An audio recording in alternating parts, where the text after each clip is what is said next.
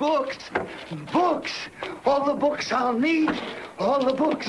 All the books I'll ever want! Because you know I'm all about those books, about those books. Start reading. I'm all about those books, about those books. Start reading. Books are fun. Books are great. Is it book time yet? Oh, I just can't wait to read a book. And the best thing, the very best thing of all, is there's time now. There's all the time I need and all the time I want. Time, time, time. Ah, there's time enough at last. Witamy w 59. odcinku podcastu Readers Initiative. Przy mikrofonie Michał Sobieszek, a razem ze mną dzisiaj jest Rafał. Witam serdecznie. Oraz e, bliski zna znajomy i kolega z innego podcastu, Jacek Rokosz. Witam, witam Ciebie, witam wszystkich słuchaczy. Rafale, może przedstawisz? Powiesz więcej? Z Jackiem, z Jackiem już niejednokrotnie pojawialiśmy się też w różnych takich projektach pobocznych.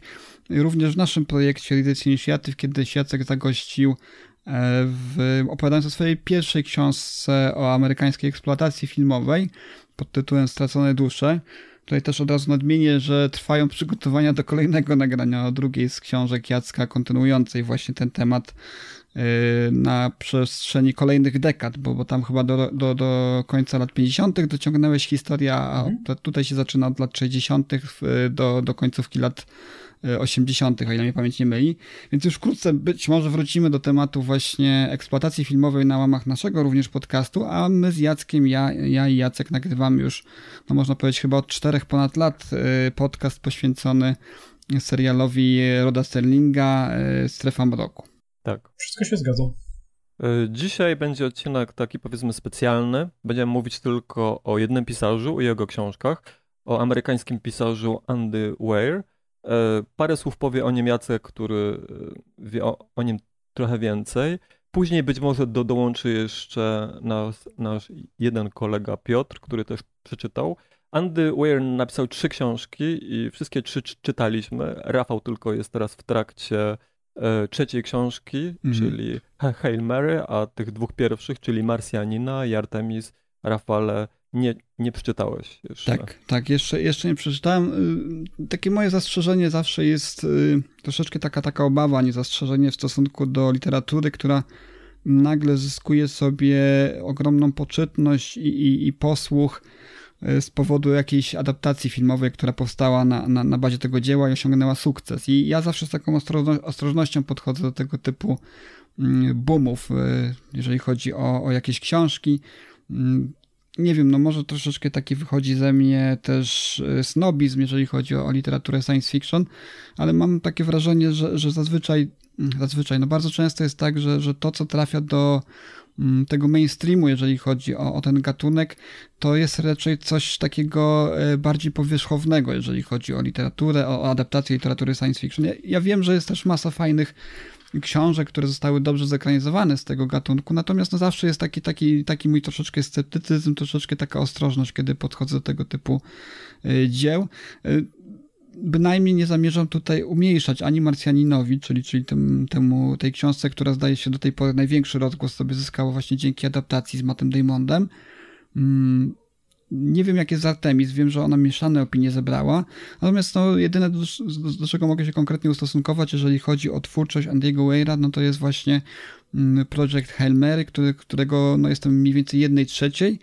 No i tak mówiąc oględnie, na początek jestem zadowolony i bardzo mile zaskoczony tym, co mnie spotkało, jeżeli chodzi o tę literaturę, tak? E, wydaje mi się Andy Weir kompetentnym pisarzem w ramach gatunków, których tworzy. E, tutaj kwestie e, techniczne, no nie zamierzam ich weryfikować, być, być może bliżej mhm. temu przyjrzy się sam Piotr tutaj, który zazwyczaj jest takim e, krytykiem właśnie od, tego, od, od tej właśnie strony właśnie tej, tej, tej, tej zgodności z tym, do czego jest współczesna nauka, czy też jaka jest nasza wiedza naukowa w stosunku, znaczy poziom naszej wiedzy naukowej, czy dopuszcza sytuacje, do których tutaj, które tutaj na, na, na, na przestrzeni właśnie fantastyki naukowej ekstrapoluje e, sam Andy Ware, to, to może do tego później, ale jeżeli chodzi o sam styl autora, o, o samą narrację, koncept tej historii, on nie jest niczym oryginalnym. Myśmy niedawno z Jackiem właśnie w ramach Strefy Czyta, takiego naszego spin-offu do, do podcastu Strefa Mroku Podcast, yy, omówili sobie książki yy, Artura C. Clarka właśnie, Odyseję Kosmiczną, w której podobne tematy pojawiają się, mam wrażenie, jak właśnie w Project Hail Mary, czyli gdzieś ten kontakt, y, próba, y, eksplo, znaczy eksploracja kosmosu, y, kontakt z obcą cywilizacją, próba zrozumienia tej innej cywilizacji, nawiązania jakiejś przestrzeni, prawda, wspólnej. Mm, I wydaje mi się, że, że tutaj mm, być może Andy nie jest tego kalibru, nie wiem, no, jakimś futurystą, który, który patrzy właśnie na, na, na przyszłość e, właśnie tej dziedziny rozwoju eksploracji kosmosu i kontaktu z innymi cywilizacjami w sposób równie y, drobiazgowy, szczegółowy, przemyślny, jak to robił Arthur C. Clarke. Natomiast, no, tak jak powiedziałem wcześniej, nie zamierzam tutaj po tym, co przeczytałem, tutaj odejmować samemu Andy'emu Weirdowi kompetencji ku temu, że jest pisarzem naprawdę sprawnym i, i całkiem ciekawie te swoje teorie i swoją historię opowiada. Rafale, przepraszam, że ci przerwę, ale dołączył mm. do nas e, nasz e, czwarty nagrywający, czyli Piotr. Witaj Piotr. Piotr jest z podcastu Dyskusje o książkach, historia Polski dla dzieci, historie biblijne. Chyba z 10 projektów różnych prowadzi, więc tutaj mhm. tak gwoli mhm. Dużo, dużo prowadzę. E, Rafale, tu już się bardzo rozkręciłeś na temat tej trzeciej książki, mm. natomiast ja, jeśli to jest możliwe, chciałbym jeszcze kilka słów y, powiedzieć o samym autorze. Bo ja wiem o nim tylko tyle, że on jest z wykształcenia i z zawodu programistą. E, pracował nawet zresztą nad e, Warcraftem drugim. E, I wiem, że swoją pierwszą książkę właśnie on publikował na stronie internetowej. I dopiero potem jakoś ta książka zyskała rozgłos. Wiem, Jacku, że ty wiesz trochę więcej, więc jakbyś podzielił się z nami swoją już, wiedzą. Już mówię, a mogę coś powiedzieć zanim o Waze, bo mnie tak ładnie Rafał przedstawił, a ja zerkałem tutaj y, y, kątem oka na y, maile i właśnie dostałem informację, że z, z, drukarni wyszła moja książka, także Rafale, to jest też hi, historyczny moment, y, bo dosłownie Mhm. Informacja przyszła dwie minuty temu do mnie, więc No właśnie, a, a propos naszego nagrania, właśnie czekaliśmy troszeczkę y, na ten moment, kiedy książka się ukaże, żeby, żeby móc o niej opowiedzieć, żeby też zachęcić y, do kupna w momencie, kiedy ona już będzie do, do nabycia. to wydarzyło, ale to nie, nie o tym dzisiaj. Przepraszam, że tak na, narcystycznie. Same, same wielkie wydarzenia, no prawda? Dziesięciolecie od, od napisania ostatniego tomu Pieśni Lodu i Ognia, wyszła książka Jacka, no a my wracamy do, do strasznie miło, naprawdę. Andy'ego Ware'a. Odcinka specjalnego. Tak, Dobrze, słuchajcie, wiecie co, ja w przeciwieństwie do Rafała, mm, jak tutaj Rafał nam się przyznał, że trochę tak snobistycznie nie chciał sięgać do książki Ware'a, dlatego że był hype na film Ridleya Scotta, to ja powiem wam, że załapałem się na samą książkę bez w ogóle informacji jeszcze wtedy, że będzie ekranizacja, bo ja książkę przeczytałem chyba gdzieś tak w 2014 roku, a może nawet ciut wcześniej, bo ona rzeczywiście wychodziła najpierw y, na blogu Weira w 2011 w odcinkach. Tak jak się kiedyś drukowało jeszcze w XIX wieku, no może nie za darmo, ale powieści w odcinkach w gazetach. tak przecież robili wielcy pisarze epoki wiktoriańskiej i tak Weir robił, bo nikt nie chciał go wydać. On rzeczywiście jest zawodą mhm. informatykiem. Tylko, że on jeszcze wtedy, on nie pisał tej książki w formie gotowej, tylko on pisał w ten sposób, że on czasami wracał do niektórych mhm. rozdziałów i je zmieniał na bieżąco. Tak, to jest w ogóle ciekawe, nie? Jakby z punktu widzenia pisania, że to można powiedzieć, że to była taka książka może nie interaktywna, no ale y, work in progress, y, mówiąc y, po, po angielsku. Ja, ja spotkałem się z tym, ja załapałem się na tą książkę dlatego, że ona była tania. Nie, mają, nie miałem zielonego pojęcia, kim jest ten człowiek oczywiście oraz co kryje się pod tym tytułem. Y, dosyć zabawne jest to, myśmy tu chwilę przed nagraniem rozmawiali o tym mm, bohaterze z Marsjanina, że on jest taki tutaj dowcipny i cyniczny. Mnie się wydaje, że sam Weir chyba taki jest, bo ten tytuł jest dowcipny. Bo ja sięgałem po tą książkę, kiedy ona wrzuciła mi się w oczy jako e-book Marsjanin, pomyślałem sobie, kurczę, kolejny, kolejna powieść science fiction o jakimś Marsjaninie, Marsjaninie, który mieszka na, Mars, na Marsie, prawda? Y, okazuje się, że to jest y, taka podpucha, ta książka została w końcu przytulona przez Amazon na, wydana na Kindlu, ale kosztowała 99 centów. To jest, to jest takie, może nie upokarzające, ale jakbyśmy sobie wyobrazili, chyba naj, najtańsza forma, jaką można sobie wymyśleć, no potem już jest tylko freebook, prawda, że za darmo. Natomiast Weir y, dostał od Amazona propozycję jakby dystrybuowania tej książki za jed, najmniejszą z możliwych cen, czyli nie nawet y, jednego dolara, tylko za 99 centów. Ja pamiętam, że kiedy ona się w Polsce ukazała, to ona też właśnie gdzieś mi mignęła, wiecie, y, w internecie za 14 chyba złotych, więc trochę więcej niż 1 dolar, ale pomyślałem sobie, kurczę, Marsjanin, poczytałem streszczenie i ją od razu kupiłem i zacząłem czytać bez żadnego przygotowania, bez żadnych y, wielkich nadziei, że to będzie coś niesamowitego i podejrzewam, i to się łączy, to moje doświadczenie z tym, o co mnie pytałeś przed chwilą, że właśnie chyba tak to właśnie było, że mm, on i ta książka, ale też Weir nie był odbierany na początku jako coś wielkiego oraz to, że on jest w ogóle pisarzem. To jest, y, była to robota faceta, który y, gdzieś tam sobie na boku y, pisał, bo on, jak ja wiem, też wcześniej publikował na swojej stronie internetowej jakieś krótkie opowiadania. On od dawna był fanem Artura C. Clarka. Zgadza się. Tak, Podobno tak, od wielu lat. Nikt tego nie czyta, czy nikt tego nie czytał. No, w internecie różne rzeczy się zdarzają, pewnie był czytany, no ale nie był na pewno w takim głównym mainstreamowym nurcie, jak znalazł się teraz. On sam o sobie mówił, że um, chciał zawsze od, od 15 roku życia, tak przynajmniej twierdzi, być pisarzem, od kiedy zaczął czytać y, Artura C. Clarka i Izaaka Asimowa, czyli takich dwóch oczywiście wielkich ojców y, współczesnej science fiction, też o jednym z których wspominał przed chwilą Rafał. No i tak mu się wydarzyło, że kiedy y, Amazon, y, ten, ten ogromny, chyba największy, prawda, sklep internetowy, kupił jego książkę, okazało się, że to się fajnie czyta, że ludzie zaczęli, zaczęli kupować te książki po 99 centów. Mm, No i nie chcę dalej tego kontynuować, bo musiałbym przejść na swoje zachwyty nad tą książką, ale oprócz samego tytułu, który ja uważam, że jest dowcipny i śmieszny, tam naprawdę jest bardzo dużo ciekawej zabawy i takiej ekscytującej zabawy z is science fiction, is, is science, is fiction. I to jest bardzo fajne w tej książce i wydaje mi się, to przełożyło się na ogromny sukces, bo koniec końców też sam fakt, że spotykamy się omawiając jego już trzy książki, Marsjanin stał się wielkim przebojem y, właśnie y, sklepu Amazon i zwrócił uwagę y, później w 2015 roku, 2014 roku, jeszcze wcześniej mm, zwrócił uwagę Hollywood i wielkich studiów filmowych, innymi Ridley Scott Studio, Free Scott, która wykupiła prawa do ekranizacji i sam Ridley Scott, wielki reżyser, przypomnę, Obcego i Blade Runnera pierwszego, postanowił zrobić z tego mm, adaptację filmową swoją. E, To ja też może powiem, jak się zaczęła moja przygoda z Marsjaninem i Andy Weirem. E, Mnie z kolei zaciekawiło to, bo miałem głód taki, żeby przeczytać jakąś książkę e, właśnie science fiction, tak żeby tam była nauka jakaś. I nie pamiętam, to już było chyba po, pre, po premierze filmu, natomiast pamiętam, że omawialiśmy tą książkę Marsjanina Rafale w pierwszym odcinku Readers Initiative, nie wiem czy ty pamiętasz. To było w 2017 roku. No, tak Czyli się 4 zaczęło. lata temu. No proszę. Historia zatoczyła No. koło. Można tak powiedzieć. Dzisiaj omawiamy wszystkie trzy książki. I ja pamiętam, że ja tą książką byłem zachwycony. E, Po pierwsze dlatego, bo było tam właśnie tyle nauki, a mi tej nauki w książkach brakowało. Po drugie, że ona była tam podana w bardzo przystępny sposób. To nie jest ciężka książka, to nie jest trudna książka, przez nią się nie brnie.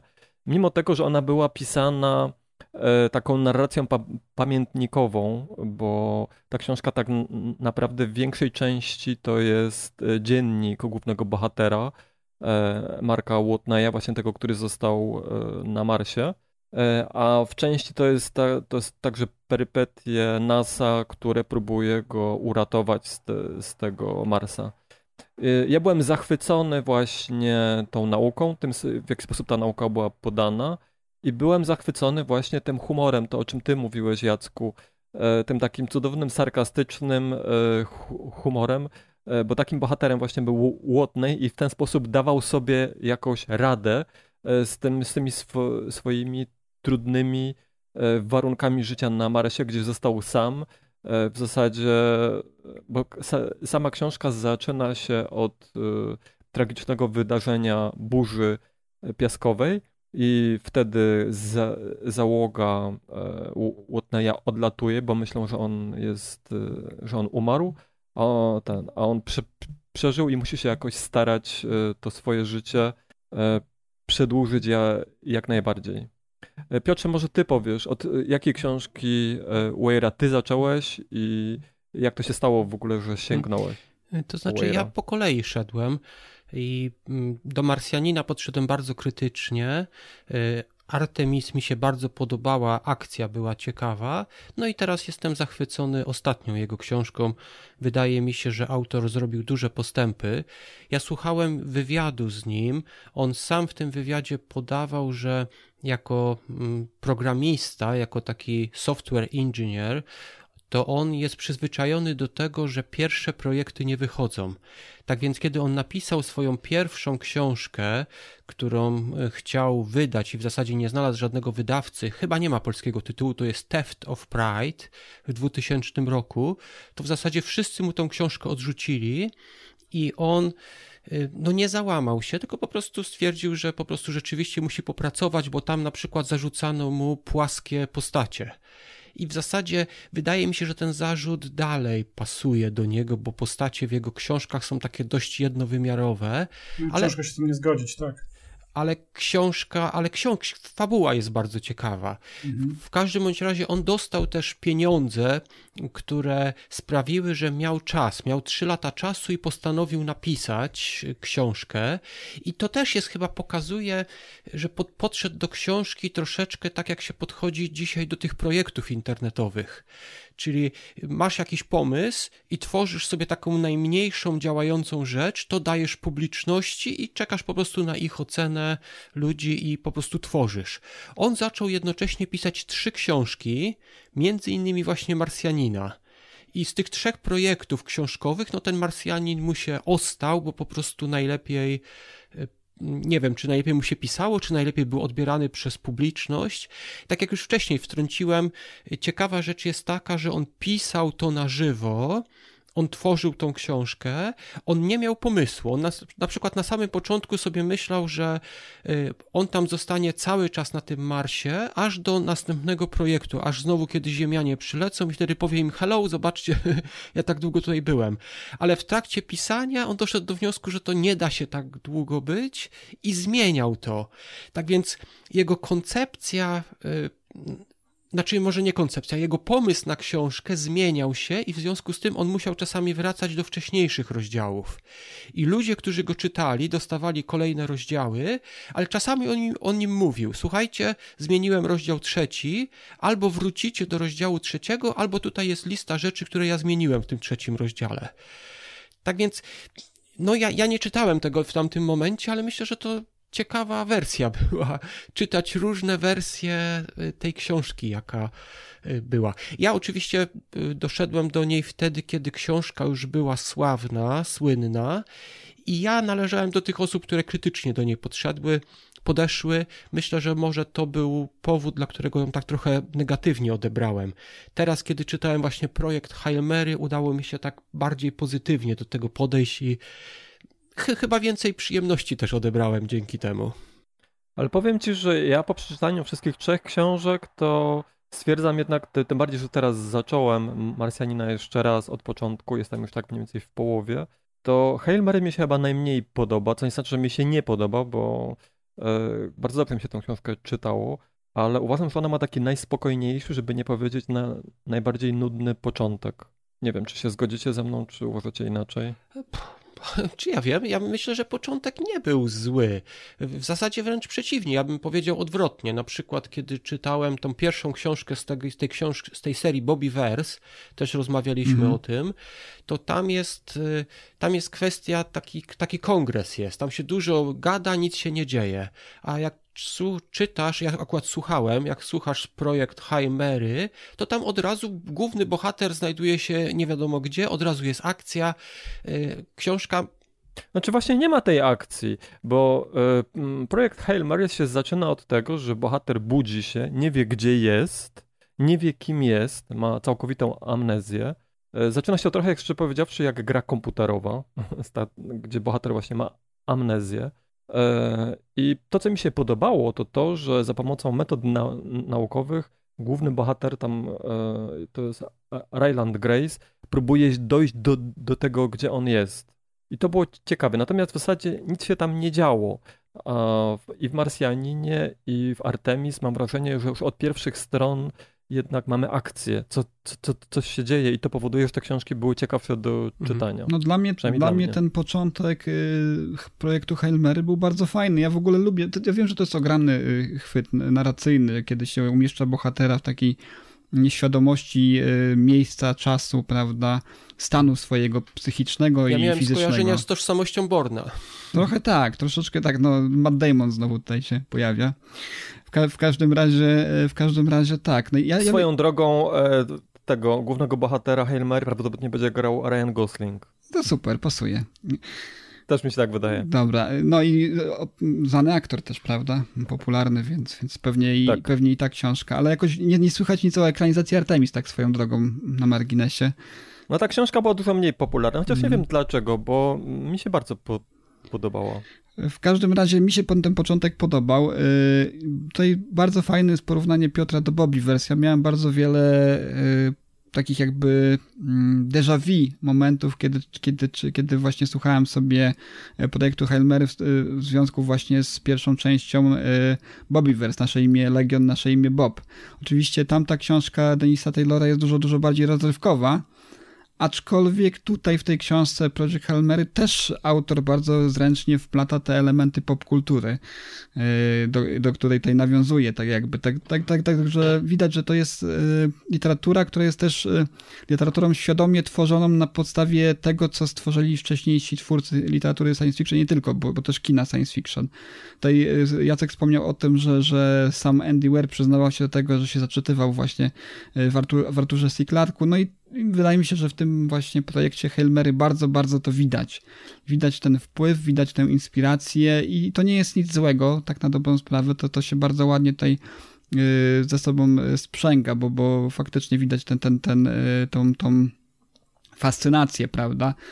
Czerpaniem wzorców od najlepszych, no i, próba, próba jakaś uspółcześnienia tej, tej, tej literatury, próba dodania czegoś nowego, jakichś nowych elementów ciekawych, interesujących.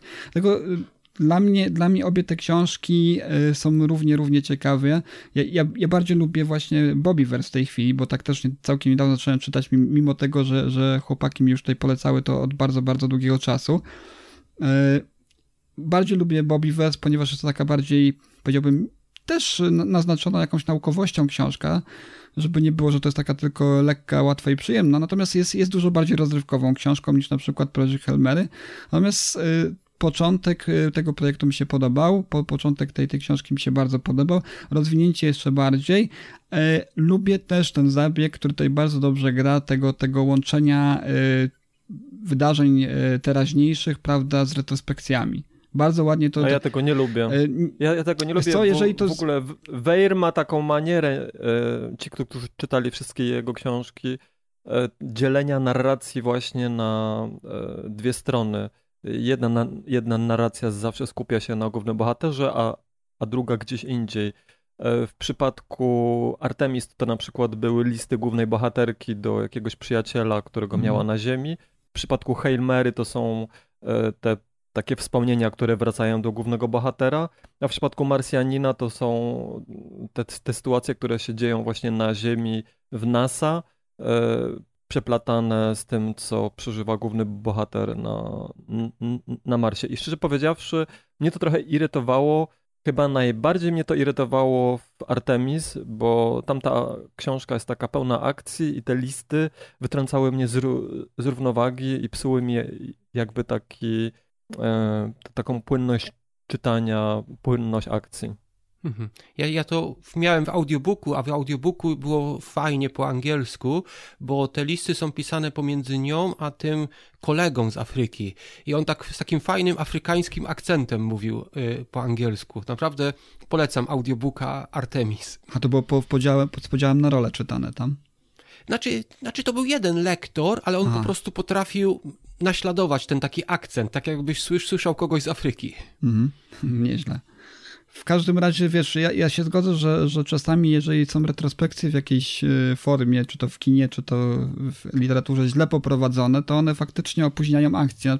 Natomiast tutaj w projekcie Hail Mary jest tak, że ta akcja, ona, ona ma swoje tempo i w obu tych liniach narracyjnych to tempo jest takie samo i ładnie się ze sobą... Znaczy strasznie powolne. No nie jest za szybkie, ale to się ładnie ze sobą no, nie, tam, tak? tam, akcja, tam akcja zaczyna się dopiero chyba od połowy książki, tak mi się wydaje, ale albo słuchaj, to o to właśnie chodzi. Ty rzucasz trzeciej. głównego bohatera w akcję i dopiero potem wracasz do przeszłości, bo ta przeszłość jest nudna. Te wszystkie konferencje, to wszystkie spotkania. Zgadza się. Ty go wrzucasz, on już jest w kosmosie, on już Tylko, że... wie, że jest jakiś problem i dopiero wydaje sobie się, przypomina, co było wcześniej.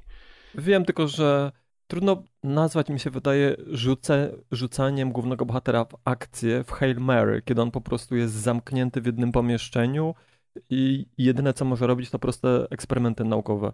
E, taką, takim rzuceniem w akcję to bardziej właśnie było to, co się działo z Markiem Watneyem, czyli pierwszym bohaterem e, Weira, albo e, z tą, z tą Arabką, ona się nazywała Jazz chyba E, z Artemis, to tam akcja była w zasadzie od pierwszych stron.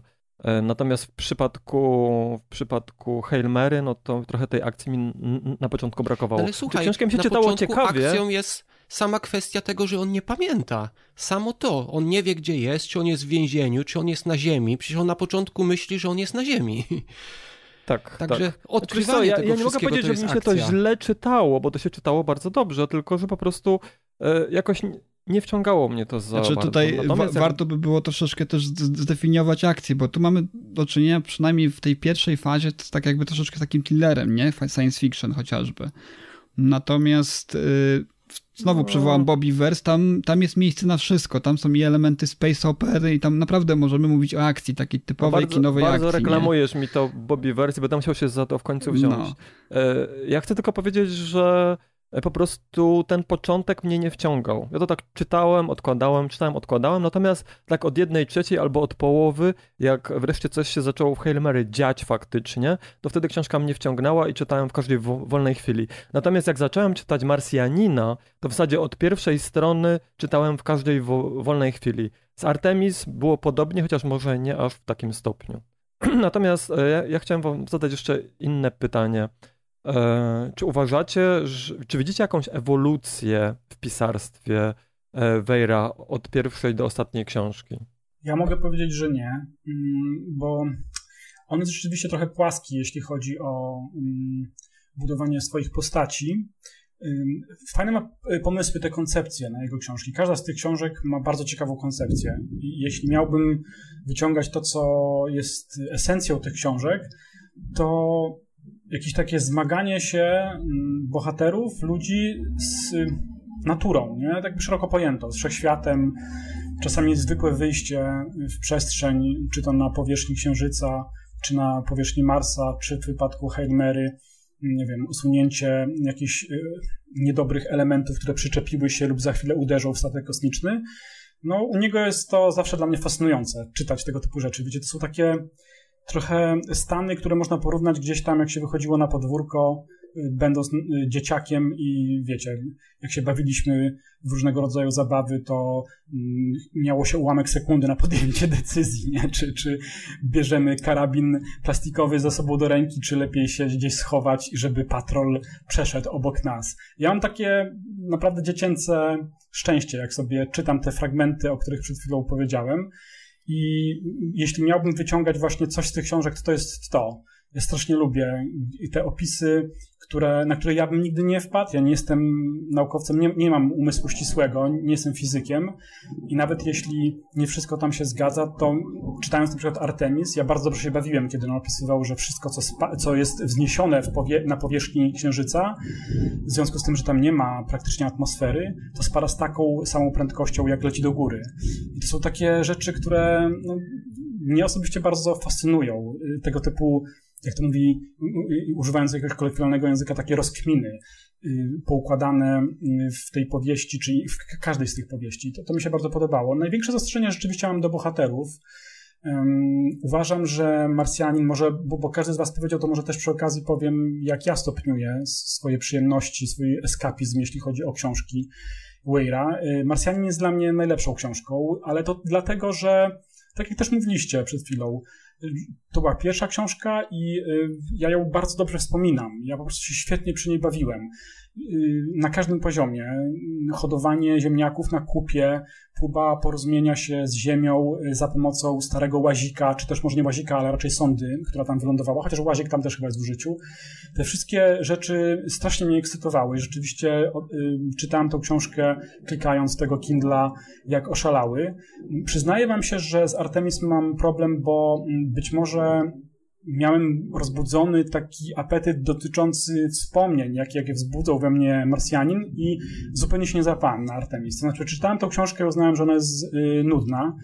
Y, tam bohaterką jest kobieta, to jest fajny pomysł, y, ale to, co powiedziałem wcześniej, wiązałbym z tym, że Will nie buduje postaci i chyba ciężko było mu zbudować, dla mnie przynajmniej, postać kobiecą wiarygodną. Y, I ostatnia książka, czyli y, mm, projekt y, Hail Mary, dla mnie to jest druga jego książka z tych, jakie miałbym stopniować, czyli Marsjanin, Hail Mary i Artemis. Ale mam też takie, takie wrażenie, że ona jest też płaska, jeśli chodzi o budowanie bohaterów. Nie wiem, czy my tu możemy pozwolić sobie na pewne spoilerowanie, ale ja wolę towarzysza naszego głównego bohatera jako postać. Jest wspaniały, nie wzrusza on ta, ta postać, z którą on przebywa. Może nie wiem, bo się nie mówiliśmy, nie będę zdradzał, kto to jest, ale wy wiecie, o kim mówię. Nie wiem, czy Rafał doszedł do tego fragmentu. No, u, mnie, u mnie się jeszcze nie to pojawił towarzysz. To Mówicie w tym, w tym wątku, y, w tym wątku jakby teraźniejszym, tak? tak? Tym, tym, w którym się akcja toczy. On, nie, on to jeszcze, jeszcze nie ma... Ja widzę, ja widzę hmm. wiele postaci, no, nie, nawet nie postaci. Ja, ja czytając tą książkę, to chłopaki, którzy już są po, po, po całości Heilmery, to może mi przyznadzą rację, bo nie znamy się, więc nie wiem, czy jesteście fanami fanami y, zwierzaków, ale ja po prostu jak czytałem y, opisy tego y, towarzysza, to miałem przed oczami swojego psa. No po prostu tak, tak cudowna, bezkompromisowa w swojej empatii i miłości postać. I, I to, jak się oni zwracają do siebie, naprawdę strasznie mi się to podobało w tej książce. I wolę tą postać, nazwijmy ją drugoplanową w książce, projekt Hail Mary. Tak, ja, ja też muszę powiedzieć, że ja bardzo, bardzo lubię projekt Hail Mary, ale właśnie chyba o, właśnie tą część najbardziej, kiedy pojawia się ten dru, ta druga postać, mhm. jest naprawdę bardzo ciekawa. Y, odnośnie tej, tej płaskości, ja w te książki bardzo cenię za fabułę, za to na przykład to tak zwane hard science fiction, to taką twardą fantastykę naukową. Na przykład w, w Artemis bardzo mi się podobało, że on wspomniał o tym, że te starty na Marsa powinny się odbywać z Afryki. No bo to ma sens, bo tam wtedy można wykorzystać ten moment obrotowy Ziemi. Czyli takie szczegóły, które pokazują, że rzeczywiście ktoś myśli logicznie o tym, że na przykład właśnie kwestie y, zmniejszej, zmniejszego użycia paliwa, bo jeżeli tych lotów ma być dużo i mają być częste, no to naprawdę ważne jest to, żeby to ocenić i dlatego y, to, ten, to lądowisko jest tam właśnie w Afryce, ale tak jak y, mówiłeś, ta postać dziewczyny, dziewczyna była bardzo fajny pomysł na nią, ale on no kiepskie wykonanie miał ją. Ja aż się dziwię, że feministki tutaj nie dyskutują, że on taką zrobił tą kobietę. Ona z jednej strony jest bardzo mądra, ale z drugiej strony to taka kobieta, która na lewo i prawo kładzie się z kim polezie i nie wiem. Właśnie się dziwię, że środowiska feministyczne nie narzekały tutaj na to, że to jest jakaś taka wyobraźnia jakiegoś nastolatka, jeżeli chodzi o kobietę. Wiesz co, tam nie było dokładnie powiedziane, że ona tak na lewo i prawo. E, natomiast wracając jeszcze do tych bohaterów. A, a pamiętasz, co ten kolega dał jej do wypróbowania? No, pamiętam, ale pamiętasz, że ten ko kolega też tu do niej miętę, że tak powiem? E, wiesz, mhm. po, poza tym to, że ktoś ma jakąś reputację, to jeszcze nie oznacza, że faktycznie tak jest. Natomiast wracając jeszcze do tych bohaterów i do ewolucji, to ja podobnie tak jak Jacek e, nie widzę za bardzo rozwoju e, Andy jako pisarza. Mam wrażenie, że on już e, po tym jak napisał i poprawiał po setki razy Marsjanina, to już jakby rozwinął się na tyle, że te wszystkie inne książki, czy te pozostałe dwie w zasadzie, są pisane na podobnym poziomie. Nawet powiedziałbym, że właśnie ten ostatni bohater, ten trzeci, jest takim najbardziej płaskim, najbardziej bez wyrazu w porównaniu z innymi. bohaterami. By, być może pisarz chciał tutaj stworzyć kogoś innego, żeby nie powtarzać, bo co prawda e, ta jazz jest kobietą, ale w dużym stopniu jest to taka trochę kobieca wersja tego pierwszego bohatera. Czyli też ktoś taki sarkastyczny, złośliwy, e, z takim żywym poczuciem hu humoru. E, pod tym względem e, to ta bohaterka mi przypominała Marka Weira. Natomiast z tych wszystkich trzech to właśnie najciekawszym dla mnie bohaterem jest właśnie ten pierwszy, czyli Mark Watney, a najgorszym i takim najnudniejszym to jest y, ten główny bohater trzeciej powieści, czyli Ryland Grace. Mhm. Znaczy, ja, te, ja też widzę podobieństwa, bo autor chyba specjalizuje się w postaciach, które są samotne gdzieś w kosmosie. Bo taki wątek znaczy, Artemis Jazz nie był. jest samotna. Ona, czy ona tam ma takie momenty. Ja nie mówię, że bo tam jest dosyć dużo ludzi, ale tam też są momenty, kiedy no ona na przykład idzie na akcję i bardzo długo jest sama, może liczyć tylko na samą siebie. Tak. I... No tak, ale to jest znak bez porównania, kiedy masz dwóch bohaterów, którzy są całkowicie sami, mhm. albo w przestrzeni kosmicznej, albo na obcej planecie. Całkowicie sami, nie mają tak. nikogo, tak. do kogo mogliby się zwrócić. E, Jazz jednak miała tam, e, owszem, czasami chodziła na akcję sama, ale mogła, jeśli by chciała i czasami z tego korzystała, poprosić kogoś o, o pomoc. Miała tam takie grono, powiedzmy znajomych albo dalszych zna znajomych, z których pomocy czasami korzystała to, to była jednak dziesięciotysięczna kolonia na Księżycu. Więc tutaj jest jednak moim zdaniem zdecydowana różnica e, z tymi innymi bohaterami. Mhm. Tak, tak. Tylko, że wiesz, bo tutaj mm, ten bohater, bo ja może wyjaśnię, dlaczego mi się najbardziej podoba projekt Hail Mary. Tutaj, bo główny bohater jest nauczycielem. I powiem wam, być może dlatego, że ja lubię uczyć, ja chociażby w wolnym czasie uczę dzieci historii Polski i mi to bardzo przypadło do gustu. Ta postać tego nauczyciela, to, że to nauczanie to było dla niego zabieg. ważne i ten wątek nauczycielski ciągnie się przez całą książkę przecież, nie? Tak, tak, tak. On go wykorzystuje też w narracji i w tłumaczeniu e, pewnych rzeczy mm -hmm. czytelnikom, ponieważ jakby ten główny bohater nigdy z tej roli nauczyciela nie wychodzi. On cały czas tłumaczy, wyjaśnia, e, myśli na głos, i dzięki temu może w prosty sposób autor przekazywać pewne rzeczy, właśnie pewne doświadczenia, pewne eksperymenty czytelnikom. Mi się też to bardzo no, podobało. No, niektóre, niektóre rzeczy to wydaje mi się, że y, troszeczkę tak nie docenia jakby czytelników, zwłaszcza, że no jego książki y, zakładam, że, że, że, że tak y, w głównej mierze są skierowane do fanów literatury science fiction. No filmy troszeczkę spopularyzowały te, te, to, znaczy film Marsjanin spopularyzował akurat dotarł do dużo większej rzeszy odbiorców, natomiast jego książki raczej są do takiego powiedzmy, no nie, nie, nie hermetycznego, ale raczej y, obeznanego z y, terminologią i pewnymi faktami, prawda, odbiorcy, a on tutaj czasami takie bardzo proste rzeczy tłumaczy. Ja, ja wiem, że to, że to być może mm, z jego strony tak chce, chce, chce być bardzo przejrzysty, jeżeli, jeżeli ma jakąś koncepcję, jakąś teorię, jakiś pomysł, chce, żeby każdy go dobrze zrozumiał, ale z drugiej strony no, nie mogą się nieraz w niektórych momentach oprzeć wrażeniu, że, że czasami bardzo banalne rzeczy tłumaczy tutaj za, za bardzo rozwięźle, jeżeli chodzi mhm. o, to, co, o to, co robi ten Rafale, chyba znowu z ciebie snobizm trochę wychodzi. Mnie się wydaje, że mhm. jednak, żartuję oczywiście, mnie się wydaje jednak, że lepiej wytłumaczyć czasami więcej niż mniej i wiesz, i dzięki temu e, tą naukę przekazać też większej ilości osób. Tylko, że wiesz, niż... on czasami wpadał w mhm. przesadę, bo ten główny bohater, aby tłumaczyć, musiał mieć kogoś, komu tłumaczy. I na przykład ta, ta Dun, ta kobieta z, z Holandii, ona była, czy z Danii, już nie pamiętam, Ewa Strat, ona w pewnym momencie, ona nie wie, co to jest dwa wodory i jeden tlen. I, i wiesz, no... No bez, bez przesady trochę, nie? I on potem jej tłumaczy, że to jest woda. Ja uważam, że troszeczkę przesadził tutaj w tej, w tej kwestii i, i tutaj i przy okazji uszkodził bohaterkę, bo później ta Ewa Strat, która kieruje przecież wszystkim, ona jest taka niewiarygodna, bo przecież kobieta, która nie ma pojęcia, co, co robią dwa wodory i jeden tlen, to to wydaje mi się, że nie nadaje się na takie stanowisko, nie? Ja powiem, ja powiem inaczej może co? nawet. E, ja... Jeśli chodzi o kwestię tego, e, czy ja mam wrażenie, że, że czasami niektóre nawet bardzo banalne, zdaje się, rzeczy próbuje to autor wytłumaczyć, tylko jak bardzo synergicznie w całości to jest umiejscowione. Na przykład y, zarówno C. Clark wspomniany, jak i też Dennis Taylor, oni też tłumaczą dużo rzeczy, czasami też bardzo prostych, ale mam wrażenie, że to jest dużo bardziej synergicznie zawarte w treści. A Andiego Weirda ja, ja umiem wyodrębnić te momenty, w których ja wiem, że on robi ekspozycję dla czytelnika.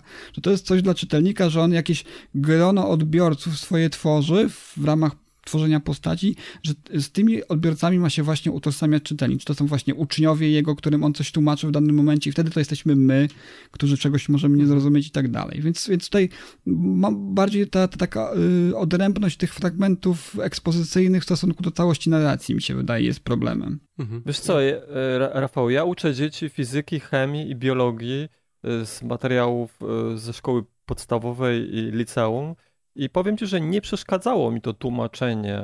Nie czułem jakby nadmiaru albo zbytniego upraszczania. A skoro przy takim temacie jesteśmy, to powiedzcie mi, co wam przeszkadzało w tych książkach, oprócz y, tego, co powiedział Jacek, czyli takiej nieumiejętności rozbudowy bohaterów, e, albo to, co powiedział Rafał i Piotr, czyli to momentami zbytnie upraszczanie i zbytnie tłumaczenie pewnych rzeczy. Co wam jeszcze przeszkadzało w książkach Weira? Co wam się nie podobało? Znaczy, to, to, to jest chyba to upraszczanie, wiesz, i tyle, że y, tak jak w Mar Marsjanin mi odpadł w ogóle, bo tak jak już my na czacie rozmawialiśmy o tym, że przecież ludzkie odchody i sterylny piasek z Marsa, z tego się nie da zrobić gleby, to może znaczy, wiesz... on tam miał to... też glebę z ziemi, z tego co ja pamiętam. Eee, Tylko, że to, to wiesz... Niezbyt dużo. To, to, to, to, to było zbytnie uproszczenie. To tutaj w projekcie Hail Mary ja postanowiłem sobie, że po prostu dam autorowi pozwolenie na to, że to jest książka, to nie jest dla mnie, że to jest książka dla, tak jak Rafał może powiedział, dla jakiegoś piętnastolatka, Y, który nie zna nauki i w takie rzeczy może uwierzyć. Ja trochę żałuję, że ja z taką książką nie spotkałem się właśnie w tym wieku, gdzie ja miałem naście lat i wtedy łatwo byłoby mi y, wierzyć, bo mi się tutaj włączały właśnie takie rzeczy, na przykład y, ta Ewa, która nie wie, co to są dwa wodory i tlen, Inna kwestia, na przykład on tam, ja nie wiem, tak po polsku się na to mówi, po angielsku peer review, czyli to takie naukową rzecz, jak ty publikujesz jakiś papier y, w jakimś czasopiśmie, to inne osoby go najpierw recenzują, inni naukowcy. I on mówi o tym, że on, nie, że on publikował właśnie te dokumenty bez peer review. Tylko, że gość sobie nie zdaje sprawy, że jak jest nowa dziedzina nauki, a w tej książce mamy nową dziedzinę nauki w projekcie Hail Mary, to nie może być peer review, bo przecież nie ma innych naukowców, którzy by się zajmowali tą samą dziedziną. Peer review możesz robić w dziedzinach nauki, gdzie są inni naukowcy, którzy też badają jakąś daną rzecz, a tutaj to była nowa nauka i on był w zasadzie pionierem, nie? I powiem wam, odchodząc trochę od książki, są takie śmieszne rzeczy, że na przykład jest dwóch naukowców zajmujących się na przykład jakąś tam dziedziną y, biologii, i teraz, kiedy jeden publikuje, publikuje w czasopiśmie naukowym swoją pracę, to peer review robi jego kolega. I na odwrót, kiedy tamten publikuje pracę, to ci się z gazety zgłaszają do tego pierwszego, nie? Bo nie ma nikogo innego. Tak więc i, i mi się włączały takie rzeczy, ale stwierdziłem, że może nie ma co się tutaj zbytnio mm, krytykować autora, może po prostu trzeba stwierdzić, że to są, to są uproszczenia dla zwykłych ludzi. Powiem ci, że mnie z kolei w tym e, ostatnim, w tej ostatniej książce Wejra, czyli Hail Mary, znaczy w zasadzie w trakcie czytania nic mi specjalnie nie przeszkadzało. No powiem, to już wcześniej mówiłem, czyli E, to, że ten początek, ta, pierw, ta pierwsza je, jedna trzecia książki jest takie bardzo spokojne. Natomiast po przeczytaniu e, to stwierdziłem, że autor chyba zapomniał o, o jednej rzeczy.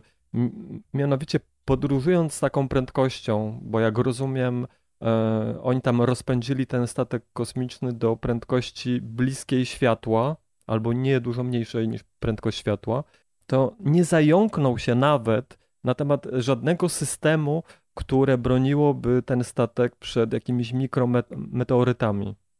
E, wydaje mi się, że ten statek to by wyglądał jak durszlak po takiej podróży i to w dużo krótszym czasie niż 3 lata. On tam chyba przez 3 lata leciał, z tego co ja mhm. pamiętam. Ale wiesz, by, było tam, było. To było, oni stworzyli to właśnie z tych, y, ja nie wiem, kto też po polsku będzie, z tego, mm, z tych stworków. Ale one... te stworki broniły tylko przed promieniowaniem. A powiedzcie Natomiast... mi, jak one się po polsku nazywają? Astrofagi. Astrofagi. Mowa o ast astrofagach, tak. Mhm. Astrofagi, tak. Mhm. No właśnie. Astrofagi. Tak. Mhm. tak, oni zrobili taką warstwę astrofagów, ale ona broniła e, przed promieniowaniem. E, I to, I to się zgadza, to jest jakby istotny, taka, istotna kwestia, która jest podnoszona przez fizyków, jeśli chodzi o podróżowanie po kosmosie, szczególnie z takimi dużymi prędkościami, bo wtedy, dokładnie nie pamiętam jak to się nazywa, ale wiem, że atomy wodoru przy tak dużych prędkościach zamieniają się w takie śmiertelne promieniowanie. Więc to się zgadza. Natomiast brakowało mi właśnie jakiegoś takiego systemu, wiecie, jak z książek science fiction albo z filmów science fiction, zwykle są jakieś taki system, jakieś pola siłowe albo jakiś, jakiś system laserów, co, cokolwiek, co broni te statki kosmiczne w trakcie podróży właśnie przed e, jakimiś mikrometeorytami, na, na które ten statek mógłby się mhm. na, natknąć. Do tego mi bra brakowało, ale jakby nie przeszkadzało mi to w trakcie samego czytania. To była taka refleksja już po przeczytaniu. Mhm. A jak wam się podobał wątek Beatlesów? A tak, tak. No on troszeczkę może umknąć znowu, nie? Wiadomo, bo to jest w polskim tłumaczeniu. Oni są, trudne to było do przełożenia, bo te żucz, żuczki musiały zostać żu, żuczkami, prawda? Bo taka była ich rola. Mm, naj, mhm. Najbardziej przypominały te stworzonka, prawda? Te, te wszystkie e, te, te, te wszystkie żuczki. Natomiast no faj, fajne, fajne nawiązanie. Zresztą, tak jak wspomniałem wcześniej, tutaj do popkultury dużo fajnych nawiązań jest. Mo, moje ulubione to jest właśnie to z Predatorem, kiedy tam właśnie ta e, jego przełożona odnosi się do niego, że mm, ta inwazja z kosmosu może przypominać e, nie, że on może przypominać Arnolda Schwarzeneggera pod jakimś względem, ponieważ e, on też pokona Y, obcych, prawda, powstrzyma inwazję obcych, a on powiedział, że nieprawda, ponieważ to nie Arnold Schwarzenegger nigdy nie zabił Predatora, tylko Danny Glover dopiero w Predatorze 2 to zrobił. I, i, dopiero, i dopiero po te, i, i, ta refleksja, jak się tak zastanowić, jest, jest, prawdziwa, prawda, no Arnold Schwarzenegger, gwiazda kina akcji, prawda, taki, taki gloryfikowany, a tu się po dłuższym zastanowieniu no, rzeczywiście wychodzi prawda, że on tak na dobrą sprawę Predatora nie zabił, nie? Okazał się Predatorze 1. Właśnie. Tak. Jest, jest takich dużo fajnych nawiązań do popkultury. No wydaje mi się, że tak, tak jak mówiliście wcześniej troszeczkę o poprzednich książkach, zwłaszcza o Marsjaninie, że, że gdzieś tam y, w tej jego twórczości jest to też ważny element, tak? Ten, ten humor, dystans, troszeczkę tego y, właśnie, tych, tych nawiązań popkultura, y, popkulturowych, prawda, do tego wszystkiego. No ja mam to jeszcze... Ale w, ale w Hail Mary akurat tego humoru jest najmniej. E, właśnie e, w Marcianinie jest tego bardzo dużo. W zasadzie każdy tekst, e, każdy, mhm. wszystko co pisze Mark Watney jest wręcz przesycone tym takim sarkastycznym poczuciem humoru. W przypadku bohaterki Artemis Jazz też, ona z kolei jest taka bardzo znana z takich szybkich, ciętych odpowiedzi. Natomiast y, brakowało mi tego w Hail Mary. Natomiast jeszcze za, przepraszam, że, że, że ci jeszcze przerywam, e, Rafale, ale jeszcze jedną rzecz chciałem e, dodać. E, mianowicie Artemis wydaje mi się najmniej naukowa z tych wszystkich trzech książek. Według mnie jest to właśnie książka bardziej taka sensacyjna, bardziej nawet thriller taki sensacyjny niż książka fantastyczno-naukowa, pomimo to, że dzieje mm. się właśnie na kolonii e, na Księżycu. Jest tam najmniej nauki i najmniej wyjaśnienia tej nauki, chociaż trochę jest. Jeśli zgodzicie, dla mnie Artemis był taki trochę cyberpunkowy, bo ta bohaterka była właśnie taką outsiderką i tak, dużo było tak. tam takiej właśnie subkultury też, którą on stworzył w związku z Wiele su, su, tak. subkultur w, w, w, zasadzie, bo tam e, jakby każdy każda narodowość mm. miała swoją taką gildię, miała mm. swoją su, su, subkulturę. Tak, było to... Tylko, że cyberpunk to jest, wiesz, to jest takie wymyślone i to nie może istnieć nigdy. A to w, w Artemis to by, to, tak, tak, tak rzeczywiście mogłoby by to wyglądać. To było realne. Dlatego ja uważam, że to nie jest cyberpunk, to jest naprawdę Znaczy ja przypuszczam, że, Jac, Jac, że Jackowi bardziej chodziło, że to jest to trochę przypomina Bliżej, tak, tak, tak, cyberpunk. Mhm. Tak, tak. A, a nie, że to jest dokładne przedstawienie cyberpunku. Ale Rafale... tam, tam, było na przykład to spawanie w kosmosie. Zgadza się. No i dlatego ja powiedziałem, to, to nie jest tak, że ta książka jest jakby pozbawiona w ogóle nauki, czy pewnego tłumaczenia naukowych, czy pewnych tłumaczeń naukowych, ale miałem wrażenie, że jest tam tego najmniej ze wszystkich trzech książek. Ale Rafale, przerwaliśmy cię, a ty Znaczy, ja, ja cały czas mam jedno zastrzeżenie nie dotarłem jeszcze do momentu, w którym y, to zastrzeżenie y, traci podstawy e, podstawy w ogóle jakiekolwiek, bo wyście mi, ja już, ja się dzieliłem z wami już, już, już tym na, na, na czacie naszym tej Readers Initiative. Ja wciąż nie widzę uzasadnienia dla, dlatego, żeby tą całą sprawą, prawda, zaangażowaniem właśnie no, w cudzysłowie powiedzmy, powstrzymaniem inwazji z kosmosu, czy też zagrożenia z, y, ze strony właśnie istot y, z innych y, mm, przestrzeni kosmosu, zajmował się jeden nauczyciel. To jest dla mnie nadal nieuzasadnione. A Rafał, ja też miałem będzie, z tym problem, wiesz? Wszystko tak, będzie tak. wyjaśnione. Słuchaj, Rafał, to, to była moja naj, największa krytyka, aż do pewnego tak, momentu. Bo, bo, Ale wiecie co? Mhm. To przepraszam, kurczę, bo ja się. Ojejku, to ci się wciąłem, też nieładnie.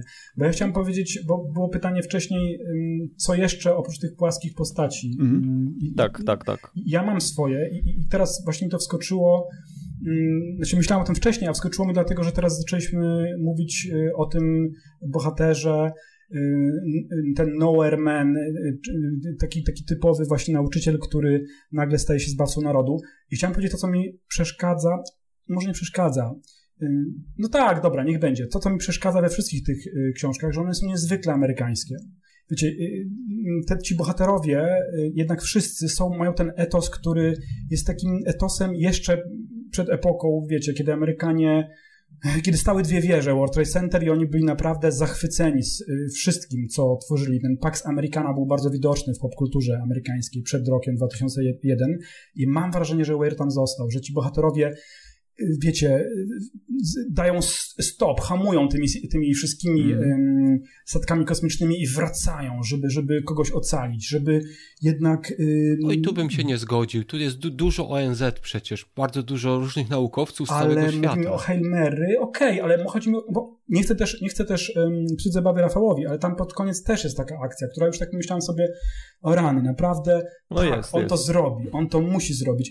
Ja wolę po prostu, nie, to mówimy o bardzo oczywiście, bo, bo takie było pytanie, bardzo subiektywnym odbiorze, ja wolę bohaterów, tak, wiecie, tak, tak. bohaterów tylu Konrada Josefa, nie, że oni mają skazę, oni są y, dotknięci tym, co jest częścią nas wszystkich, czyli no nie jesteśmy spiżowi, nie jesteśmy tylko y, przeznaczeni do celów najwyższych. I ten, wracając do tego właśnie ten wątek y, nauczyciela, który nagle staje się zbawcą narodu, y, nie narodu, no, całego świata, a nawet może wszechświata w końcówce, okazuje się dla mnie bardzo w klimacie właśnie lat 80.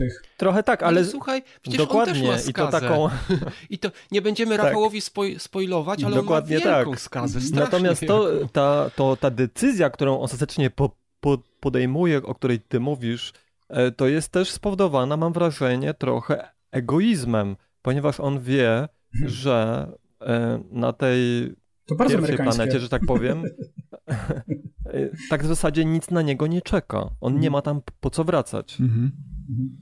Znaczy, mhm. ja mam cały czas problem z tego typu postaciami. Nie wiem, przypomnijcie mi, może pamiętacie, jaką dziedziną w ogóle zajmował się ten e, Ryland, tak? On ma na imię, prawda? On był mikrobiologiem, z tego co ja pamiętam. No właśnie. I ja sobie poruszył bardzo ciekawą rzecz no, tego amerykańskiego właśnie archetypu everymana takiego, który, który no wszystko, mimo pewnej specjalizacji, on, on się na wszystkim zna praktycznie, tak? Tak. On daleko, jego wiedza wychodzi, wykracza daleko poza mikrobiologię. Kiedy on się znajduje w tej przestrzeni kosmicznej, on bardzo szybko opanowuje pewne, pewnego rodzaju inne kwestie, które są związane chociażby z sterowaniem statku, statkiem, z operowaniem tymi wszystkimi y, narzędziami, jakie tam ma. I jest znowu wrócę do Bobbyverse, gdzie to jest bardzo fajnie uzasadnione prostym tykiem fabularnym, że bohater zostaje, jakby jego, jego świadomość zostaje rozszerzona, prawda, sztucznie przez, przez pewnego rodzaju implementację. Staje, staje się troszeczkę omnipotentny. I tam to jest wszystko znaczy, wyjaśnione. Co? E, Natomiast tutaj tego nie widzę wyjaśnienia do tego, że, że, że, ten bohater, że ten bohater, że Ryland jest takim, no, który, gościem, który się zna na wszystkim praktycznie, nie? Oj nie, nie, nie, on tam pod, potem zobaczysz, bo mm-hmm. nie będziemy wybiegać Rafale, wiesz, ale on popełnia błędy i on, są rzeczy, których on nie wie i nie No dlatego umie. właśnie znaczy powiedziałem, się... że moje zarzuty niebawem pewnie w, w, wraz z rozwojem fabuły stracą, ale, stracą ale, podstawę. Ale trochę, ale trochę Rafale masz rację, bo to dotyczy wszystkich trzech bohaterów Wejra tak naprawdę. No to są wszystko je, jednostki niezwykle inteligentne, owszem, mają swoje specjalności, ale inne rzeczy chwytają bardzo szybko. Jest to też podkreślone przecież e, w Artemis, gdzie ta dziewczyna jest bardzo inteligentna, uczy się błyskawicznie, błyskawicznie łapie, Wszyscy jej zresztą dookoła mówią, że ona mogłaby robić cokolwiek by chciała. Za, za, zająć jakąkolwiek dziedziną pracy czy na, nauki i wszędzie by sobie da, dała świetnie radę i daje sobie radę świetnie ze wszystkim. Tak samo zresztą jest z, e, z Marsjaninem, z Markiem Watneyem, który jest całkowicie sam na Marsie i, z, i, jednocześnie daje sobie radę w zasadzie ze wszystkim. Owszem, popełnia błędy, ale da, daje sobie radę. Natomiast jedynym takim wytłumaczeniem, jeśli chodzi o e, umiejętności czy wiedzę e, Raylanda, może być to, że on przeszedł bardzo gruntowne przeszkolenie na Ziemi. To też będzie w jakimś stopniu wytłumaczone dalszej części książki, którą będziesz czytał, ale Jacku, wszedłem ci w słowo. Mhm. Bo ja chciałem powiedzieć to, o czym mówiliście wcześniej, że jest to jednak bohater ze skazą w tym sensie, że popełnia błędy, ale zwróćcie uwagę, ja, się bardzo jarałem, jak czytałem Marsjanina, że też rzeczywiście pojawiały się nagle jakieś, wiecie, rozszczelnienia, coś się pojawia, no sam, sam motyw, że on został na planecie sam i, i, jesteśmy w takiej sytuacji bez wyjścia, ale okazuje się, że on daje radę. I o tym mówię, ja nawet tego nie oceniam, tak. słuchajcie, w kategoriach y, takich, żeby się znęcać nad tym, bo jak powiedzieliśmy, też wszyscy nam się to podoba, ta literatura, ale mam wrażenie, że to jest bardzo amerykańskie. Ale Jacku, ty... ty no jest, ty, jest. Ty, ty pamiętasz o, ostatnią rzecz, którą on sobie przypomina? W, w której powieści? No, w, w projekcie Hail Pamiętasz ostatnią rzecz, którą on sobie przypomina, kiedy już całkowicie mu pamięć wróciła? Nie pamiętam. Ten jego, to, jego największą no skazę. No A, tak, tak, tak, kojarzę teraz. No, ale nie wiem, czy Rafał do tego Nie, nie, nie, tak, bo tak, to jest dopiero, nie, to jest nie, dopiero na samym końcu książki. Rafał do tego dojdzie, e, nasi słuchacze zapewnie też. Natomiast e, ja się zgodzę z tym, że ci bohaterowie mają taką, jakby to powiedzieć, taki amerykański właśnie, mm, nie wiem jak to powiedzieć, taki... Mhm. Taką zdolność do radzenia sobie ze wszystkim. Owszem, oni popełniają błędy, owszem, e, są rzeczy, których oni teoretycznie nie wiedzą albo nie umieją, ale zawsze znajdują jakiś sposób, żeby sobie poradzić. Jest w tym coś takiego trochę amerykańskiego, aczkolwiek zwróciłem na to uwagę dopiero jak e, Jacek o tym powiedział. Ja, ja nie mogłem się też oprzeć wrażeniu troszeczkę takiej, może nie jest to do końca e, bliska analogia, ale tak się złożyło, że, że pojawił się na Amazonie The Tomorrow War właśnie w tym samym czasie, kiedy zacząłem czytać y, książkę właśnie Andy'ego Whale'a i, i bardzo mi się kojarzy właśnie z tą postacią tej, tej, tej, tego głównego bohatera, którego ściela się Fritz Pratt tam. To jest jednocześnie i żołnierz i nauczyciel, ale oprócz tego też masę innych talentów objawia w trakcie swojej y, działalności i też te wątki właśnie tłumaczenia pewnych rzeczy lub rozwiązań Deus Ex Machina, które są takie dość proste i, i banalne, wydaje mi się. No, mam wrażenie, że, że mają przeniesienie też na to, na to co, co znajduje w twórczości y, Wayne. Ale to tylko taka, taka odskocznia. Nie wiem, nie wiem czy, czy, czy wyście ten film oglądali, czy nie. Jeszcze Michał chyba oglądał. Ja oglądałem tak. Natomiast ja no, tak, tak się złożyło, że w tym samym czasie to, to, to mniej więcej się zbiegło i miałem takie, no, oglądając y, ten Tomorrow miałem takie właśnie troszeczkę déjà vu, troszeczkę kiedy, kiedy czytałem y, później książkę y, Project Hail Mary. Ja przyznaję, że nie byłem w stanie skończyć tego filmu oglądać. obejrzałem chyba godzinę i się poddałem, bo po prostu już tak pojechany dla Tak, tak. Mi się, mi się tam kwestia czasowa nie podobała. Ale wracając do projektu Mary, znaczy, mi się tam, Mary, mi się tam ile rzeczy nie podobało. Ja bym skrytykował jeszcze tutaj kwestię tych postaci drugoplanowych, bo na przykład on idzie po takich schematach, na przykład ta Rosjanka, ona się Oleszka chyba nazywała, mm. to oczywiście pije.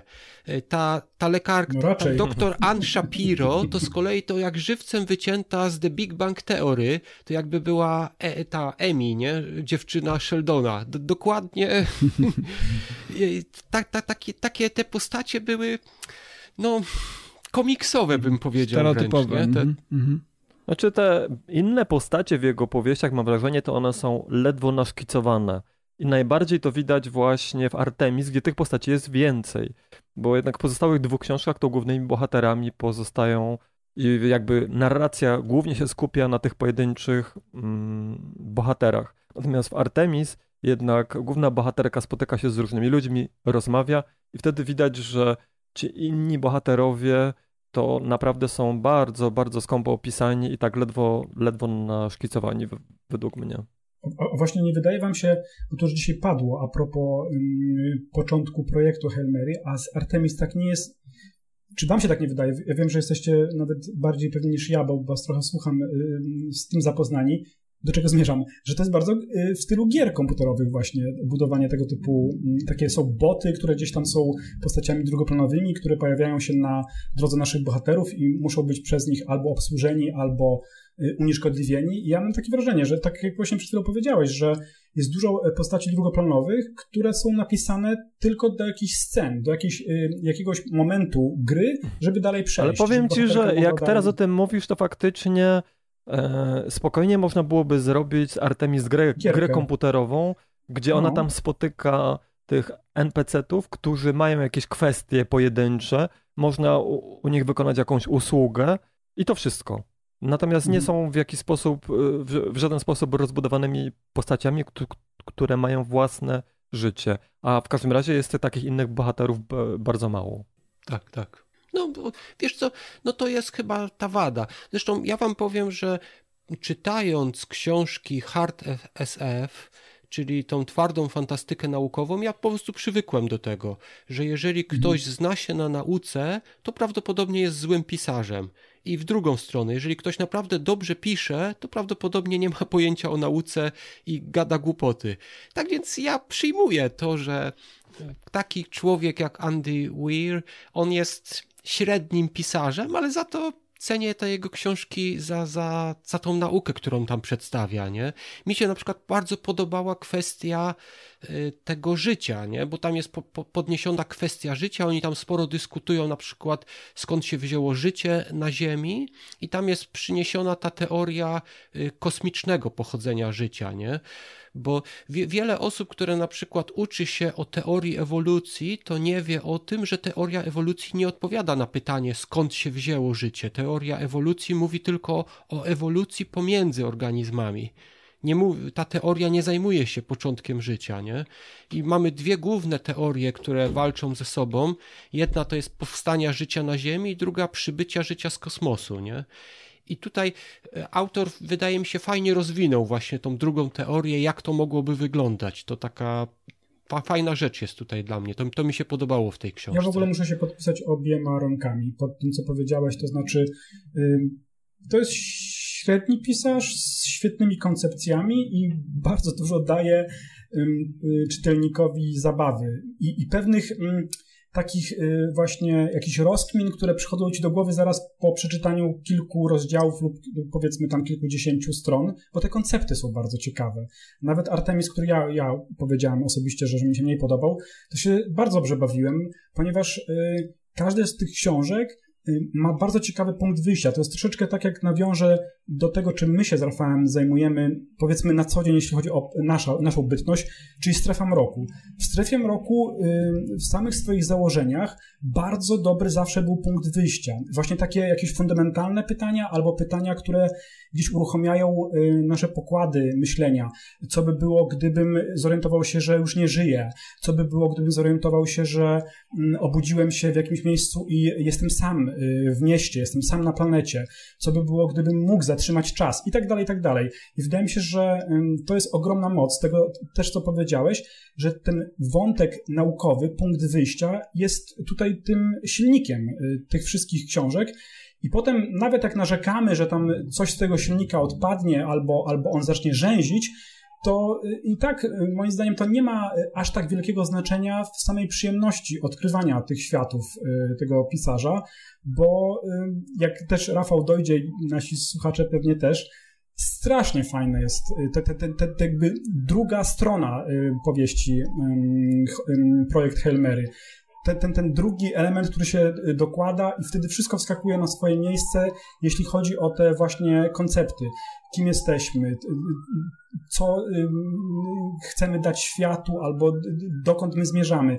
To wszystko się tam pojawia na poziomie rozrywkowym, y, z zacięciem naukowym. Ja to strasznie lubię. Naprawdę jest to bardzo fajne. Lubię takie w ogóle koncepty. A powiedz mi, a jaki jest ten punkt wyjścia w przypadku Artemis? Bo no, baza na Księżycu. No. Dla mnie przynajmniej mi wystarczy. Wiecie, żeby po prostu... Tam, pamiętacie, było coś takiego, że mm, chyba w Artemis, ja to dawno znaczy. Baza na Księżycu w zasadzie funkcjonowanie takiej tak, małej tak, społeczności. Tak, tak, że tam są ludzie, tak, którzy już tak, się tam tak. urodzili, oni mają inne, inny rodzaj, e, jakby ich budowa ich ciała, czy też anatomia różni się od ziemskiej, ponieważ są przyzwyczajeni do innej innej siły ciężkości. Tak, i tak. To, to, są takie koncepty, że inaczej oni rosną, inaczej zachowują się ich Tak, kości. To są strasznie fajne rzeczy, które pojawiają się, jak mówię, na samym początku powieści i nagle myślisz, hmm, rzeczywiście, kurczę, nieźle. Pokolenie urodzone, wychowane y, na jedzeniu, na grawitacji, na jedzeniu to przesadzam, ale no inaczej zachowuje się grawitacja, kiedy połykasz ogórka stojąc na ziemi w Polsce czy gdzieś, a inaczej na Księżycu. I, i to jest fascynujące w tych y, książkach. Tak, tak. Ale Mhm. powiedziawszy to wszystko, tak. to e, ja te książki bardzo polecam, one mi się bardzo podobały. Ogólnie rzecz biorąc, jakiekolwiek zastrzeżenia miałem, czy krytyka, to się już pojawiało jako refleksje po. Natomiast w trakcie czytania, na przykład teraz czytam drugi raz tego Marsjanina i w zasadzie czytam z, prawie z takim samym zachwytem, jak czytałem go po raz pierwszy. Więc z mojej strony ja te książki Wejra bardzo polecam. No ja przyznam szczerze, że też y, mimo tych tutaj drobnych zastrzeżeń, takiego troszeczkę y, próby gdzieś zaklasyfikowania gdzieś to w, w ramach tej, tej, tej literatury, jeżeli chodzi o science fiction, którą ja czytam, mm, jak mi się to bardzo podoba na, na, na, tle tych innych utworów, zna, znacząco lepszych, no chociażby utrwalonych w tym, że przez pokolenia są uznawane za klasyki literatury science fiction i do, do tej pory się nieźle broniących, tak tak jak wspomniałem wcześniej o Artur, Arturze C. Clarku i odświeżaniu sobie właśnie Odysei Kosmicznej. Mm, I wydaje mi się, że to są całkiem dobre książki. Nadal się to czyta fajnie, nadal, nadal czyta się to świetnie.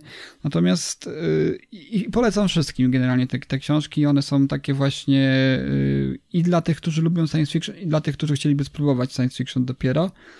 Natomiast yy, jakoś nie czuję takiej, yy, przynajmniej na tym etapie, na którym jestem, yy, czytania Project Hail Mary, nie czuję tego, że, że, że na 100% sięgnę po te poprzednie książki. Nie, nie, czuję, nie czuję potrzeby sięgania po te książki, tak? Nie wiem, no mam takich autorów, po przeczytaniu którego, których pierwszej książki, czy, czy, czy którejś z kolejnych książek, na które trafię, chcę poznać całą twórczość. Natomiast tutaj, no nie mam, nie mam tego, nie mam tego poczucia, że chciałbym to zrobić.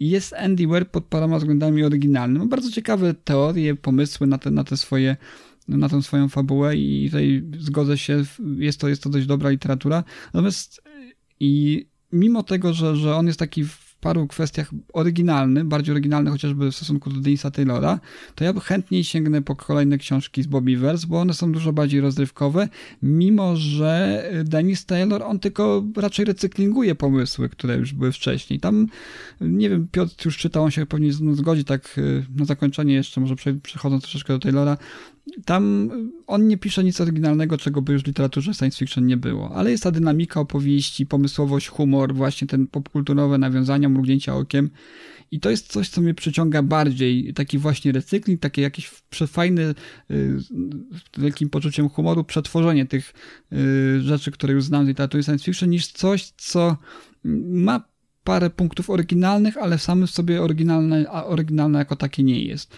Więc no, chętnie dokończę oczywiście Project Halmery, ale no nie sądzę, żeby w najbliższym czasie sięgnął po Artemis czy, czy, czy po Marcianina. Znaczy, przed tobą jest jeszcze najlepsza część projektu. No ale możesz to zdanie jeszcze zmienić, także na pewno w którymś z kolejnych odcinków Mhm. Readers Initiative może się pojawić update do, do tej do tej Wiesz co, ja ci będę wytrwale polecał Marsjanina jednak, bo to z wszystkich trzech Mhm. książek jednak Marsjanina mi się najlepiej czytało. Ja też Najbardziej też się się zgadzam. podobał. No Ale dobrze. na pewno tu się zgodzę z, zgodzę się z Rafałem i to też z tego względu, że nie chcę stracić mojego podcastera, z którym nagrywam, więc się muszę z tobą skręcić. I nie, ale chciałem powiedzieć całkiem poważnie, że Weir nie jest, wiecie, Douglasem Adamsem, nie? Mówimy tylko o tym dowcipie. No, jednak Douglas Adams i jego cykl, no to jest, to jest po prostu, to, jest, to, nie jest, to nie jest nawet mistrzostwo. To jest na swój sposób jest to dzieło klasyczne. Mówię o, oczywiście o Autostopem z Galaktykę i ca- y, trylogii. Więc nie, nie, nie możemy tutaj powiedzieć, że to jest tej klasy pisarz, bo nie, nie, nie, jest. nie, nie, absolutnie nie. No to w, w ogóle nie ma dwóch zdań. Oczywiście, ja się świetnie bawiłem przy tych jego książkach, natomiast e, nie jest to na pewno artysta tej klasy, jak ten, którego wymieniłeś przed chwilą, Douglas Adams. Ja książki Douglasa Adamsa czytałem powielokroć. Raczej nie spodziewam się, że, żebym miał A powielokroć. wiecie, że Douglas Adams pisał najpierw słuchowiska, a książki były wtórne? Ja wiem. Tak, także te książki się dlatego tak dobrze czyta, bo one były czytane. To było słuchowisko, dopiero potem powstała książka. Chciałem was jeszcze jedną rzecz zapytać odnośnie projektu Hail Mary, yy, odnośnie tytułu. Bo tytuł to jest fragment modlitwy katolickiej, to jest fragment, który jest za, zaczerpnięty z Biblii, czyli tam jak anioł Gabriel przychodzi do Marii, która zostanie zapłodniona i będzie miała Jezusa. Czy odbieracie ten tytuł jako, bo w, języku angielskim używa się na przykład zwrotu innego religijnego, Alleluja, jako takiego, że coś się udało. I podobnie jest z Hail Mary, czy udajecie, że to było po prostu takie zawołanie? Czy, czy to jest właśnie ten wątek tego zapłodnienia Marii i anioła, który przychodzi do niej i mówi Hail Mary? Ja przyznaję, że nie jestem fanem tego tytułu. Jakby zupełnie sięgając po tą książkę zastanawiałem się, o co chodzi. No, jest to nazwa statku, prawda? Ale, ale mm. Mm, kurczę... No, zdrowość, ma zdrowość Mario po prostu tak, ten statek się nazywa. Ale no. u nas w Polsce jakby jak zrobiono z tego powieść, wiecie, mhm, tak. Andy Weira pod tytułem Zdrowość Mario, to już by w ogóle było dziwacznie. Ja no, domyślam się, że, domyślam się że, że, że nieprzetłumaczenie tego y, tytułu właśnie się mm. wiązało z tym, że mógł no być właśnie. troszeczkę kontrowersyjny w niektórych kręgach. Znaczy, mnie się w ogóle podoba ten, ten mm. taki, taki element ekumeniczny tego, ale przyznaję, że może dlatego też, że akurat ten zwrot tak jak przed powiedziałeś, dla mnie y, niewiele znaczy. Y, jak to mówił Wajda, myślę po polsku i mówię po polsku. I angielski jest moim drugim językiem, więc ja w ogóle miałem problem z tym tytułem, że dlaczego tak nazwano y, statek, dlaczego. To jest nie statek, tylko misja, prawda? Przypomnijcie mi, jak tam jest misja, mm. czy mhm. statek się nazywa Hail Mary? Projekt. No projekt, cały tak, projekt misja. I, i, I, sam tytuł książki, jak powiedziałem wcześniej na samym początku, on ma naprawdę dobre tytuły. Marsjanin nie poruszył. I być może tutaj też o to chodziło, ale wrócę do Adamsa. Ja wolę takie tytuły jak Autostopem przez Galaktykę, bo one mnie kuszą, one mnie rozbawiają. A tu miałem takie wrażenie pewnego niezrozumienia z mojej strony. Jakby teraz do, do, doceniam to, co mówisz, że to jest nawiązanie do biblijnych elementów, okej, okay, fajnie, takich właśnie ekumenicznych, wzniosłych. Znaczy ja nie wiem, ja, ja się mm. zastanawiam, czy tak jest, wiesz? Znaczy mamy, mamy kolejną analogię do Denisa Taylora, który w ogóle już wszystkie swoje tytuły z Biblii czerpie. Nasze imię Legion przecież jest, jest też y, praktycznie wersetem z, mhm. z Biblii, prawda, zaczerpniętym. Tak. Mhm, tam też są. No ja się właśnie zastanawiałem tutaj, bo tutaj ten wątek właśnie pochodzenia życia tak mi się łączy jakby z, to, z tą nazwą, nie? Ale to chyba nie było wyjaśnione w książce i mhm. ja słuchałem wywiadu i autor też nie Nie przypominam sobie.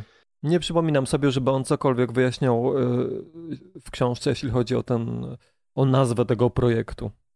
I też się zgodzę tutaj z Jackiem, że Marsjanin jest takim najciekawszym i powiedzmy mhm. najbardziej zwodniczym tytułem. Natomiast Artemis i jakby ten projekt Hail Mary to już nie, nie zrobiły na mnie takiego wrażenia. Mhm. No Artemis to w ogóle chyba nie ma, no nie ma sensu żadnego, nie, nie, nie wiem, czy, czy, czy trzeba, tak? można czegoś doszuka, doszukać. Hail Mary, ta książka mogłaby się nazywać ja nie pamiętam, z, z, czego ta nazwa. Tak. A, a w ogóle tam jest, on, on tą książkę y, na początku cy, cytuje, że to jest dla Beatlesów, tak. nie? On tam Paul, John na samym początku tak. jest. E, dobrze. E, dziękuję wam bardzo w takim razie za czas, że udało nam się spotkać. Wiem, że to nie było łatwe. E, wszyscy jesteśmy z, zajęci, ale super, że udało się wykroić trochę czasu i liczę na to, że będzie jeszcze też w przyszłości okazja, żeby spotkać się w tym albo podobnym gronie na, znowu na rozmowy o jakimś dziele kultury, czy to będzie film, czy to będzie e, znowu jakaś książka. Ja bardzo chętnie. E, bardzo dziękuję za zaproszenie. Ja tak samo. Mhm. Tak, tak. Ja też bardzo chętnie. To w takim razie dziękuję Wam bardzo i do następnego razu. Do usłyszenia. Cześć. Mhm. Do usłyszenia. Dzięki. Do usłyszenia. Dziękuję również i do usłyszenia. There's so many books to choose. Get on board, you just can't lose. Books expand your mind, it's true. Reading books is good for you. I love reading.